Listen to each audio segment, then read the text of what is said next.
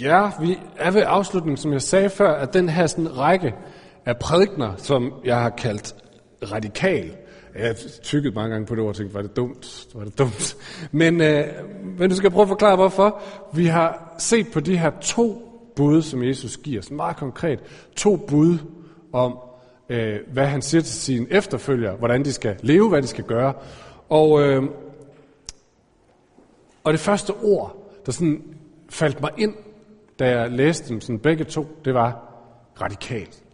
Det her, det er saftsus med radikalt. Det her, det er, øh, det er ikke letkøbte, enkle ting.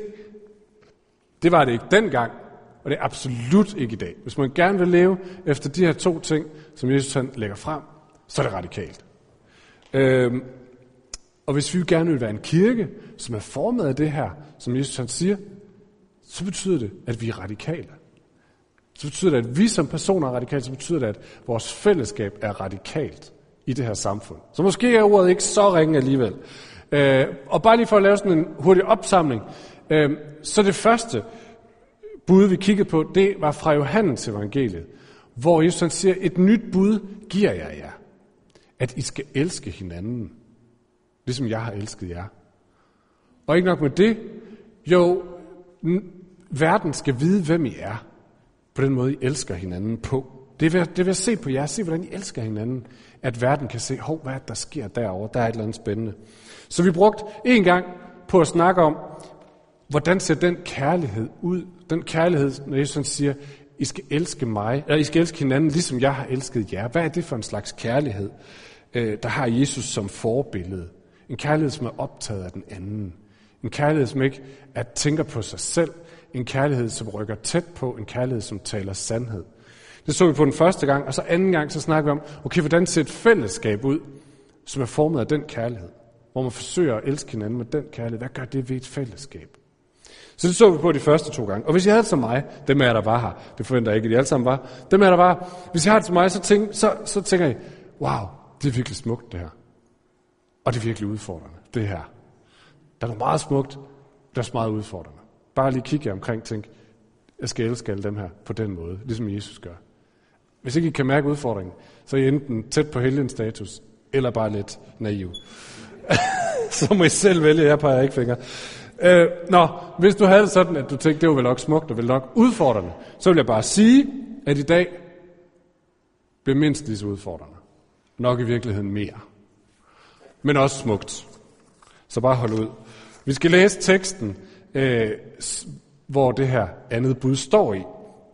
Men lad mig lige give to ord til kontekst, inden I begynder at læse for meget med på den der.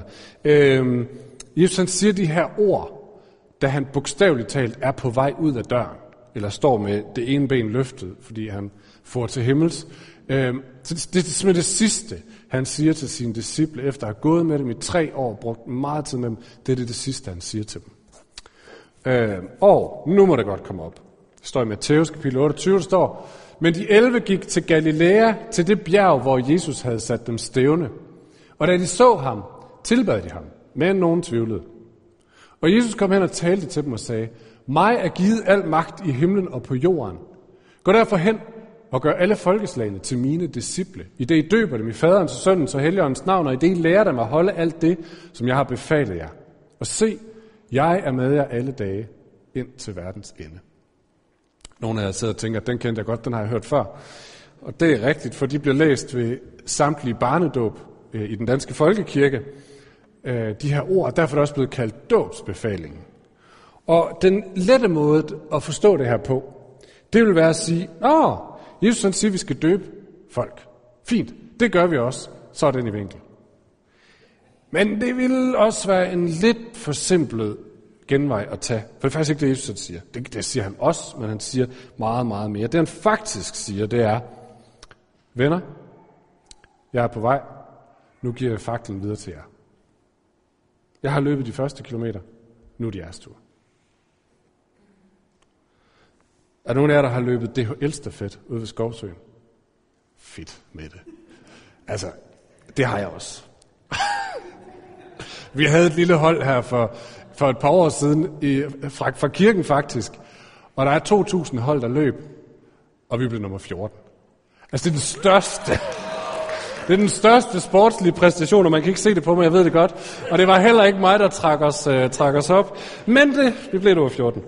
Men til det var jeg, der ikke har løbet det, det højeste helstafetten. Det er fem, uh, man er fem personer sammen, som løber 5 km hver. Og så står de andre ligesom hæpper, mens en er ude at løbe, og så kommer vedkommende løbende ind efter sine 5 km, og så får man den her baton, og så løber man selv videre. Og så giver den videre på den her måde, ikke? Det er en stafet. Og det der øjeblik, hvor man får stafetten, og så bare ved, uh, de næste 5 km, så er det så bare mig, den hænger på. Så løber jeg så bare, indtil jeg er igennem, og så afleverer den bare. Det er en stafet, og det er faktisk cirka det, Jesus han siger her. Han siger, nu har jeg løbet. I har set mig bringe Guds rige. I har set mig, og dermed har I set Gud, hvordan han er omkring mennesker. I har set mig snakke med folk, lytte, med, lytte til folk, bede for folk, tale sandhed til folk, udfordre folk, elske folk, ind i et forhold til Gud, deres far i himlen, hvor de er blevet disciple. Det er bare et andet ord for efterfølgere eller lærlinge af mig. I har set det. Nu er det jeres tur. Værsgo og løb. Gå ud og gør alle folkeslag til mine disciple. Den store forskel fra DHL, udover at de ikke har konditøj på, er, at Jesus han også siger, men jeg forlader jer ikke. Jeg løber i front, jeg løber foran jer, og jeg giver jer kraft til at løbe turen. For han siger både, jeg er med jer alle dage indtil verdens ende, og han siger, mig er givet al magt i himlen og på jorden. Så de bliver altså ikke sendt alene afsted, men de bliver sendt afsted. Og jeg, og jeg har tænkt på, hvordan det var at være de her disciple. Hvis de har gået tre år i hælene på Jesus, de har nyt hans undervisning, de har hængt ud ved ham i lejrbålet, fået special time med ham, de har set hans mirakler. Øhm, måske har de tænkt, det var tre hyggelige sabbatsår det her. Nu skal jeg til at videre med mit liv. Og så pludselig, her, så går det op for dem. Det her, det var ikke en fritidsaktivitet. Det her, det var ikke bare sådan en sådan sådan horisontudvidende ting. Nej, der var faktisk noget her, som har med hele mit liv at gøre. Mit liv bliver faktisk ikke det samme fra nu af. Jeg skal genoverveje alt, jeg er og gør fra nu af. Det er alvor, det her. Det er radikalt. Og mit, mit gæt er, at på vej ned ad bjerget har der været meget, meget stille. Hvad, hvad, hvad, hvad er det lige, vi er, vi er med på her? Og så kommer udfordringen. Fordi vi gentager det, som jeg sagde, hver eneste gang, der er dåb. Det vil sige, hver eneste gang en lille ny kristen bror eller søster kommer med i familien, så siger Jesus sammen. Jeg er med dig alle dage ind til verdens ende. Mig har givet al magt i himlen og på jorden. Nu giver jeg batongen til dig. Nu er det dig, der skal gå ud og gøre mennesker til disciple af mig. Det er dig, der skal bringe Guds rige til jord. Ved min kraft, for jeg er med dig. Men værsgo og løb, min dreng. Eller min pige.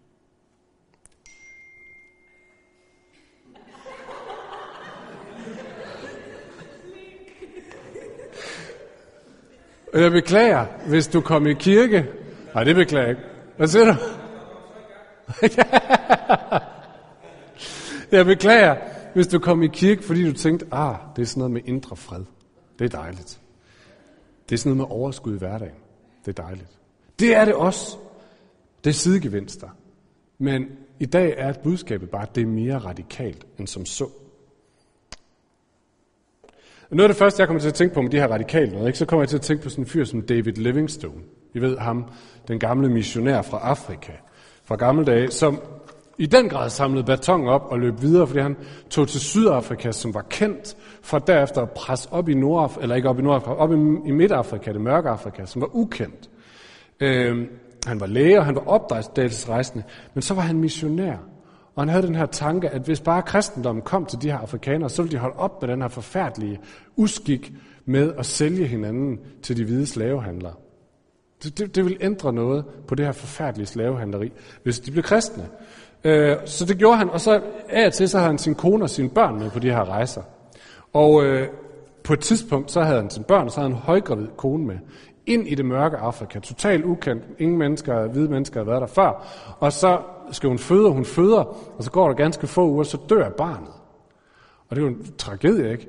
Men David Livingstone, han får sendt hende tilbage til en eller anden by øh, længere tilbage på ruten og fortsætter alene. Og hun kan slet ikke være i det, så hun rejser tilbage til England, og der går fem år, før han ser dem igen. Øh, fordi han havde jo et kald. Han havde jo samlet betongen op. Han skulle jo løbe. Det er radikalt. Det er radikalt. Er det det, Jesus han snakker om? Er det det, han siger? Forlad det hele. Kom så. Det tror jeg sådan set ikke. Og øh, en af begrundelserne, nu bliver det sådan lige lidt nørdet, ikke? Hvis det håber jeg er okay med jer. Men en af begrundelserne, det er måden sætningen er bygget op på, på græsk. så kommer vi så langt.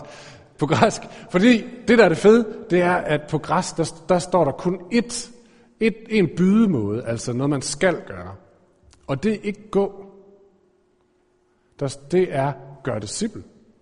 Gå, der, det står i det, der hedder en lang tillægsform. Det betyder gående, eller imens du går, eller i det, du er i gang med at gå. Så, så han siger sådan set til dem, i det, I er i gang med at gå, i det, I er i gang med jeres liv, og så kommer bydeformen, skal I gøre disciple, skal I gøre mennesker til disciple. Så han får altså ikke sagt til dem, gå ud alle mulige mærkelige steder, det, det er det, jeg byder jer til. Nej, han siger, I er i gang med at gå. Der, hvor I lever, der, hvor I er, det, det, det er I i gang med. Men mens I gør det, skal I gøre mennesker til disciple. Så det har altså med måden, vi lever vores liv at, at gøre på. Det er det, det handler om. Det er ikke nødvendigvis mindre radikalt. Så hvad er så det? Altså, hvordan lever man så på en måde, så mennesker bliver disciple af Jesus? Hvordan gør man det? Og for at være helt ærlig, så havde jeg det rimelig stramt, da jeg skulle sidde og skrive det her. Jeg synes faktisk, det var virkelig svært. Sjovt nok ikke, fordi er der noget, jeg har brugt meget krudt på i min, de, de sidste af min studietid, og mens jeg var præst, så er det her med, at, at, vi er disciple af Jesus, vi efterfølger Jesus, vi er ikke bare sådan fans af Jesus, der står og hæpper. Nej, vi, vi er nogen, der følger efter ham og forsøger at være som ham. Men da jeg skulle sidde og skrive det her, så synes jeg virkelig, det var svært. Jeg synes virkelig, det var svært. Jeg havde lyst til at ændre emnet. Øh, ikke fordi det er svært at forstå, det Jesus siger. Det synes jeg sådan set ikke, det er. Det er sådan ret ligefremt. Og heller ikke fordi jeg tror, at det er forkert, det Jesus han siger, det er en dårlig strategi. Øh, fordi jeg synes, når man ser mennesker komme til tro i dag, så er det næsten altid resultatet af, at nogle andre har gået med dem i lang tid. Har gjort ligesom Jesus gjorde med disciplene, taget dem under armen, levet sammen med dem, elsket dem, hørt på dem, snakket med dem, bedt for dem, så videre, så videre. Så, så jeg tror sådan set, at det er en god idé. Men grunden til, at jeg synes, det er svært at snakke om det her, det er, fordi vi er midt i det, som sociologerne har kaldt generation burnout. Nogle af jer kan mærke på jeres egen krop, hvad det er, de snakker om, når de siger det. Fra vi står op til vi går i seng, så bliver vi bombarderet med alt det, som vi burde gå noget mere op i, og burde være noget bedre til, og burde lykkes noget mere med. Øh, og det, som nogen kalder de sociale medier, er der andre, der er begyndt at kalde de asociale medier. Fordi det skulle få os tættere på hinanden, men det eneste, vi bruger det på, til, det er at sidde og sammenligne os med alle de andre. Og vi bruger lidt krudt på at få nyt om de andre, så får vi rigtig meget krudt på at kigge på os selv. Og det skaber afstand, det skaber misundelse, det skaber konkurrence, det, det skaber skam. Det trækker os væk fra hinanden. Og måske er I ikke så meget på sociale medier, men så kan det være hele klimadebatten, som fortæller en masse om, hvad vi burde gøre noget mere ved. Og, eller det kan være bossen, eller det kan være familien, eller det kan bare måske dybest set være mit eget hjerte, der siger, at jeg burde simpelthen også være noget mere af det, og gøre noget mere af det, og, og det ene og det andet og det tredje. Og vi knokler, arbejder og løber og tænker og spekulerer og sørger som gale, og har sådan en fornemmelse af, at mit bære, det er, altså, det er, det, det er fyldt hertil. Der skal ikke mere på nu. Der skal ikke mere på. Og så siger Jesus, Nå, men mens du gør det, så skal du også lige gøre disciple. Du skal lige tage 20% mere ind, end du har i forvejen. Put lige, put lige 10 timer ekstra ind i ugen, så du for også kan gøre disciple ved siden af det her. Eller put lige nogle ekstra checkpunkter på, som du burde være bedre til. Jeg talte for nylig med en, som sagde det på den her måde. Alle mine venner, som ikke er kristne, de har rygende travlt med arbejde, med hus, med studier, med børn og aktiviteter, hvad det er. Øh, og det har jeg også. Og så har jeg så kirke oveni. Det holder ikke. Så den fornemmelse af, vi er, vi, vi er i gang med at gå, vi er på vej, vi, som Jesus sagde, Og så skal vi så også lige lave, gøre mennesker til disciple. Hvordan skal det hænge sammen? Og hvis man har den tanke, så er der enten, står vi foran en seriøs burnout lige om lidt, eller også, så står vi foran sådan en frygtelig guilt trip, sådan en, jeg burde virkelig også, og jeg burde også, det burde også være mig, der rakte hånden op og sagde, ja, det burde også være mig, og sådan noget der. Og så bliver kirke sådan en fornemmelse af, åh, skal jeg derhen igen? Det er godt nok dejligt, men det, jeg, det trigger også altid den der fornemmelse af, at jeg burde gøre noget mere her. Det sagde Jesus jo. Og ingen af de to ting er særlig kønne. Og ingen af de to ting er særlig meget håb ind i en verden, hvor vi har en generation burnout. Så hvad er det, Jesus snakker om? Skal vi træde tilbage og sige, Jesus, tak for det, men det er ikke lige nu, for vi har faktisk allerede mega travlt i vores liv. Så, så det må gemme til en anden generation, der får styr på det. Eller hvad, altså, hvordan skal vi forstå det? Det er et af de to sådan meget konkrete bud. Det er det sidste, Jesus siger, inden han, han farer til himmels. Så hvad skal vi gøre med det? Er I klar til at høre svaret? jeg synes, jeg bare sådan har kredset rundt om det nu i meget lang tid, uden sådan rigtig at, at sige noget. Øhm, og måske er det, fordi det er meget, meget banalt, og bare meget, meget udfordrende. Og jeg, og jeg håber, at jeg sådan på en eller anden måde kan få det ud, så det giver mening. Så det bliver frisættende og udfordrende. Så det bliver smukt, og måske også hårdt. Ja, det håber jeg. Ellers må vi snakke sammen bagefter, ellers gå ned til forbøn bagefter. Nå, jeg, jeg har puttet det ind i en sætning. Jeg har puttet det ind i en sætning. Okay, hvad er det, Jesus han, han, han beder os om? Hvad er, hvad gør vi her? Han siger, og, og jeg siger det sådan her. Det er at begynde at leve med Gud som det styrende princip i mit liv.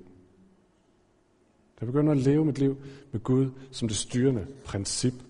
Og det her med styrende princip, så vi har masser af styrende principper i vores liv. Det er måske ubevidst. Ikke? Jeg, har, jeg er en af de der padder, der har købt et gammelt hus. Og øh, det betyder, at det kan meget, meget hurtigt, nu er jeg bare ærlig, det kan meget, meget hurtigt blive styrende princip i mit liv, at der skal betales de her huslejer, der skal lægges nogle penge til side om muligt til, til renoveringer, og der skal sættes weekender af i kalenderen til at holde ting ved lige. Meget hurtigt, så kan det blive det, jeg indretter mit liv efter. Jeg skal have tid og penge til det, og så kan det andet komme bagefter. Kan I, kan I følge mig? Det kan også være, det er studiet. Men siger, nu er jeg kommet ind på det her studie. Og jeg ved ikke rigtig, hvad jeg skal bruge det til, men jeg bliver nødt til at have topkarakter i det hele, hvis jeg nu skulle få brug for det.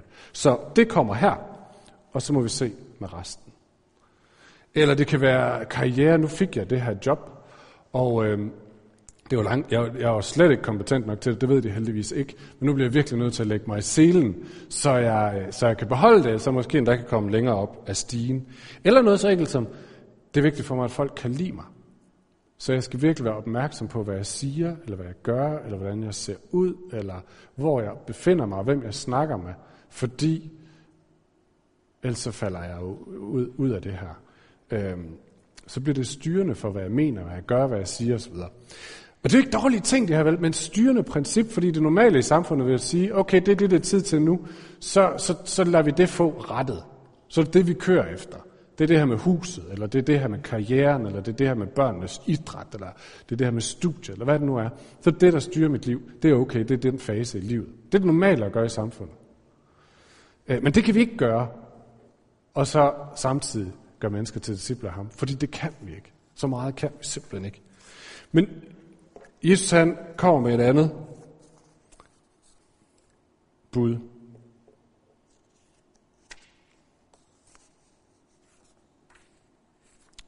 Hvis jeg ellers kan finde den side i mit manuskript. Den var der. jeg kunne godt huske det, jeg var bare sikker på at sige det rigtigt. Nej, Jesus han modellerer et andet styrende princip, og det er simpelthen mega enkelt og mega fedt. Fordi han siger sådan her i Johannes evangeliet kapitel 5, og jeg er Jesus dybt taknemmelig for, at han siger det. Og, det har været, og jeg har brugt det så meget.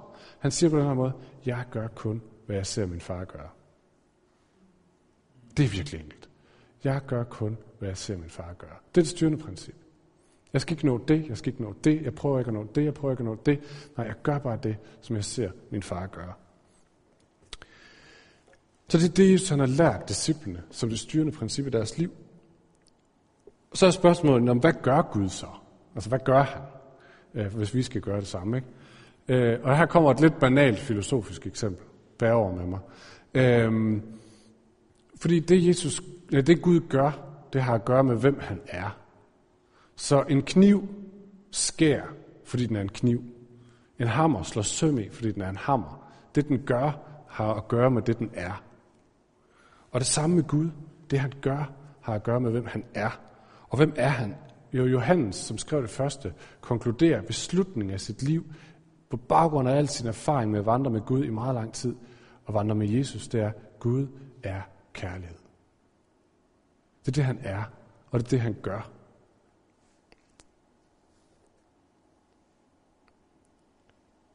Salmerne i det gamle testament vidste det også. Salme 146 står der sådan her, Herren sætter de fangne i frihed. Herren åbner de blindes øjne. Herren rejser de nedbøjet osv.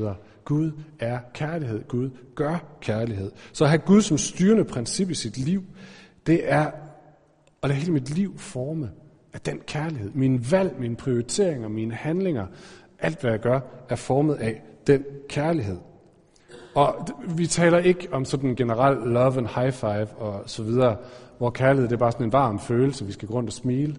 Nej, vi taler kærlighed som viljen til altid at ville gøre det gode. Hvad ville der ske, hvis vi så mennesker formet af den kærlighed, Guds kærlighed, gå rundt på Fyn? Rundt på din arbejdsplads, rundt på din skole, rundt i dit nabolag. Mennesker, som var formet af en kærlighed, der ikke var optaget af selv at fremstå succesfuld, men som tør rykke tæt på mennesker og bruge tid med de fortabte, med de udstødte, med de glemte. Og ikke bare tænke, what's in it for me, men tænk, hvordan er det, jeg viser Guds kærlighed her?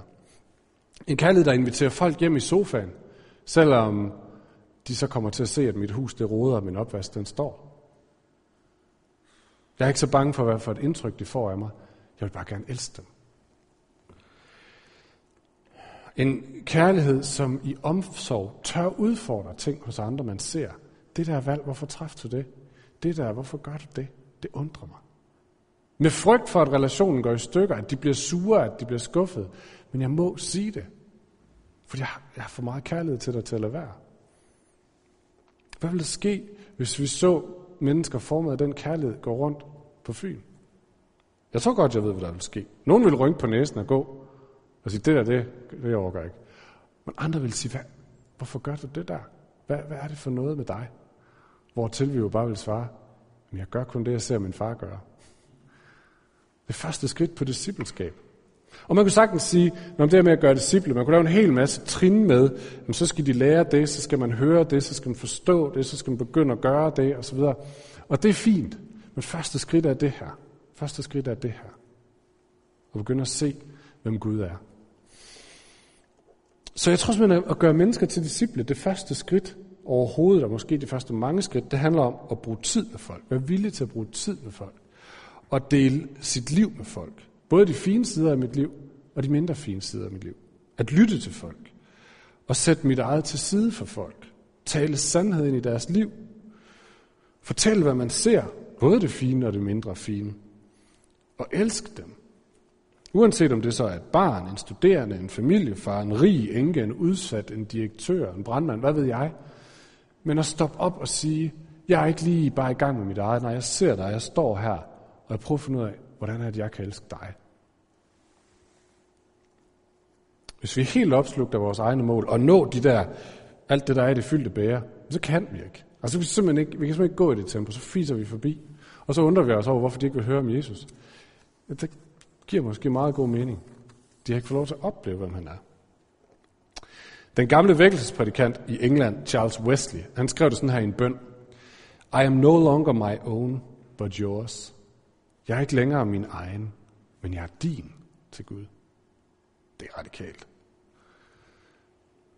I en sang, vi skal synge lige om et øjeblik, der skal vi synge sådan her, lad din vilje blive min. Altså synge til Gud, lad din vilje blive min. Det er radikalt. Det er mere radikalt måske, end at tage til Afrika og lade konen blive hjemme. Det kunne man se nogle fordele ved. Nej, det passer ikke. Øh, men det er mere radikalt, det her. At sige, Gud, lad, lad min vilje blive din. Lad, lad, lad din vilje blive min. Jeg er ikke længere min egen. Det er ikke mig, der sidder på tronen i mit liv. Det er ikke mig, der bedst ved, hvad der er godt for mig. Det er ikke mig, der kan træffe de bedste beslutninger for mit liv. Nej, det er dig.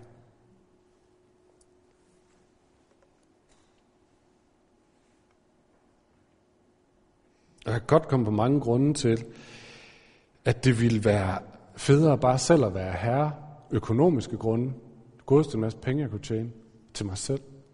Komfortable grunde, godeste en masse god tid, jeg kunne bruge på mig selv, og så videre. Jeg vil hellere selv være herre. Måske den dybeste, at det vi lærer af verden, det er, du skal gøre det, der føles godt for dig nu. Det, der gør dig glad. Det lyder som en god ting. Jeg tror bare ikke, det er det, man bliver glad af. Det er sådan en helt anden sag. Men forestil dig, hvordan det ville se ud, hvis der i Generation Burnout, det sådan udbrændte Danmark, gik den her slags mennesker rundt, som forsøgte at elske mennesker med Guds kærlighed, som forsøgte at have det som styrende princip i sit liv. Det tror jeg, det vil være som lys i mørke, eller som vand på meget tør jord.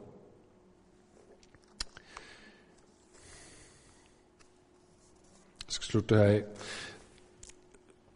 Jeg vil ønske, jeg vil ønske, at jeg kunne sige det her, det var sandt om mig. Det vil jeg virkelig. At det var, det var det styrende princip i mit liv, det var det, jeg blev formet af, det var det, jeg træffede alle mine valg ud fra. Øh, at jeg kunne sige, at jeg var færdig med mig selv, det behøvede jeg ikke bruge krudt på, nu kunne jeg bare være helt optaget af de mennesker, jeg skal elske.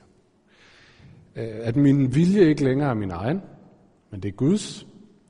Jeg altid følger ham. Sådan er det desværre ikke. Sådan er det. Jeg håber ikke, det kommer som nogen overraskelse for nogen. Beklager, hvis det gør. Sådan er det ikke, og det bliver det sikkert heller ikke på den her side af evigheden. Men det betyder ikke, at jeg giver op på det og siger, så kan det også være lige meget, så kører jeg bare mit eget show. Nej, jeg bliver ved med at bede om det. Jeg vil blive ved med at bede om, at det bliver mere og mere sandt om mig. At det styrende princip i mit liv, det er Guds kærlighed. Det er Gud og Guds kærlighed. Fordi jeg er faktisk, nu er jeg 36 år gammel, jeg bliver mere og mere overbevist om, at det er bedre, at Gud er ved rettet i mit liv, end at jeg selv er. Det er der nogen af jer, der ikke ved endnu om jeg selv. Det kommer. det ved jeg om mig selv. Det vil på alle måder være bedre, at Gud er ved rettet i mit liv. Så jeg bliver med at bede om det. Jeg beder om det, fordi jeg har brug for hans nådige stemme over mit liv, når jeg selv er for hård en dommer. Når jeg selv pisker mig med alt det, jeg burde være bedre til, det, alt det, jeg burde kunne, og alt det, jeg burde slå til med, osv. så videre. brug for ham, der siger, hey, du er min elskede søn. Jeg er stolt af dig. Jeg har brug for noget, jeg dommer over mit liv, end mig selv.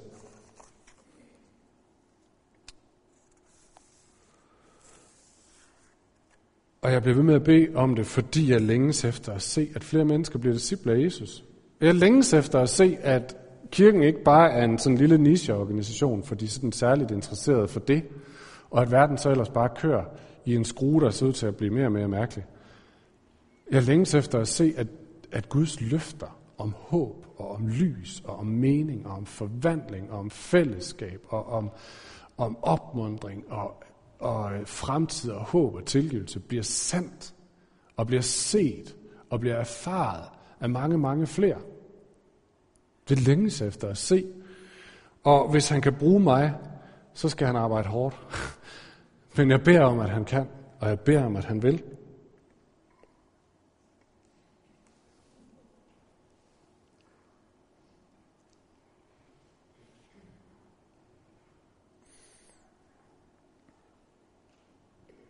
lad os slutte med at bede sammen. Og jeg tænker, nogle af jer sidder måske og tænker, at det er virkelig smukt, det du siger, men jeg mangler stadigvæk at se og opleve, at Gud er den, han siger, han er. At han er kærlighed, at jeg kan have tillid til ham. For ellers kan jeg da overhovedet ikke sige det her med, at din vilje skal være min. Så kan jeg overhovedet ikke gå den vej. Der er måske også nogen af jer, der sidder og tænker, der er noget andet, der har taget pladsen som det styrende princip i mit liv. Det kan jeg se. Så det har jeg brug for at bekende, mig. det har jeg brug for, at Gud han gør, laver om på. Så lad os, lad os øh, rejse os op, hvis I har lyst, dem man har lyst, og så lad os bede sammen.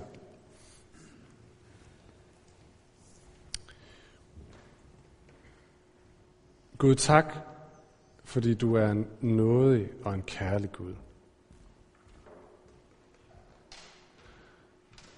Gud, tak, fordi at du fandt os i mørket, som vi sang lige før. Du samlede os ikke op den dag, hvor vi virkelig performede på højt plan, og hvor vi viste vores bedste. Når du kommer og samler os op, der hvor vi øh, virkelig vender dig ryggen, hvor vi er i gang med vores mest egoistiske, øh, selvoptagede pjat. Der kommer du. Og det gør du igen og igen. Der samler du os op, der knæler du ned, der løfter du os op. Og så siger du, at du, vi er dine elskede børn. Og Gud, jeg beder for dem af os, som har brug for at høre det i dag. Som måske mest bare kan høre en fordømmende stemme fra, sig, fra os selv, eller fra vores omgivelser. Og vi kan kun se alt det, der burde være anderledes i vores liv. Jesus, lad os i dag få lov til at høre, at du elskede os så højt, så du gik ind i mørket, du gik ind i døden frivilligt for at hente os ud. Og jeg beder om, at det må viske fordømmelsen ud. Selvfordømmelsen, fordømmelsen fra andre. Jeg beder om, at din stemme må blive stærkere end den.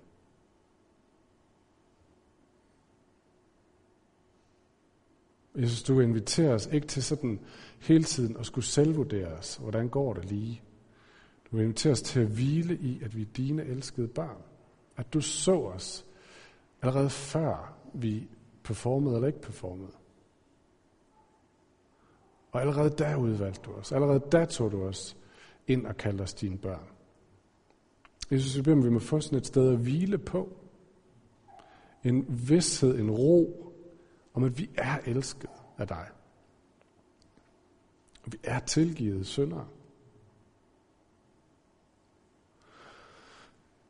Og vi får lov at leve ud af det. Og Jesus, så beder jeg for dem af os, som, som godt ved det, men hvor vi kan se, at der er lige kommet nogle andre ting ind, og blevet det, vi lever vores liv efter. Så vi med vores liv egentlig meler vores egen kage. Vi er egentlig bare i gang med at bygge vores eget lille, hyggelige imperie. Øh, Jesus, det er ikke det, du har inviteret os til. Du har inviteret os ind i en kamp i den her verden. En kamp for det gode. En kamp for at elske mennesker hjem til dig. Og øh, vi bekender, og Jesus, vi siger undskyld. Det, det tog overhånd. Vi blev forført. Vi, øh, ja, vi blev forledt af det. Og Jesus, tak fordi du er en nåde og en barmhjertig Gud. Og vil du igen vise os, hvor er det, vi kan elske med din kærlighed? Hvordan er det, vi følger dine ord? Hvad er det, du lægger foran os?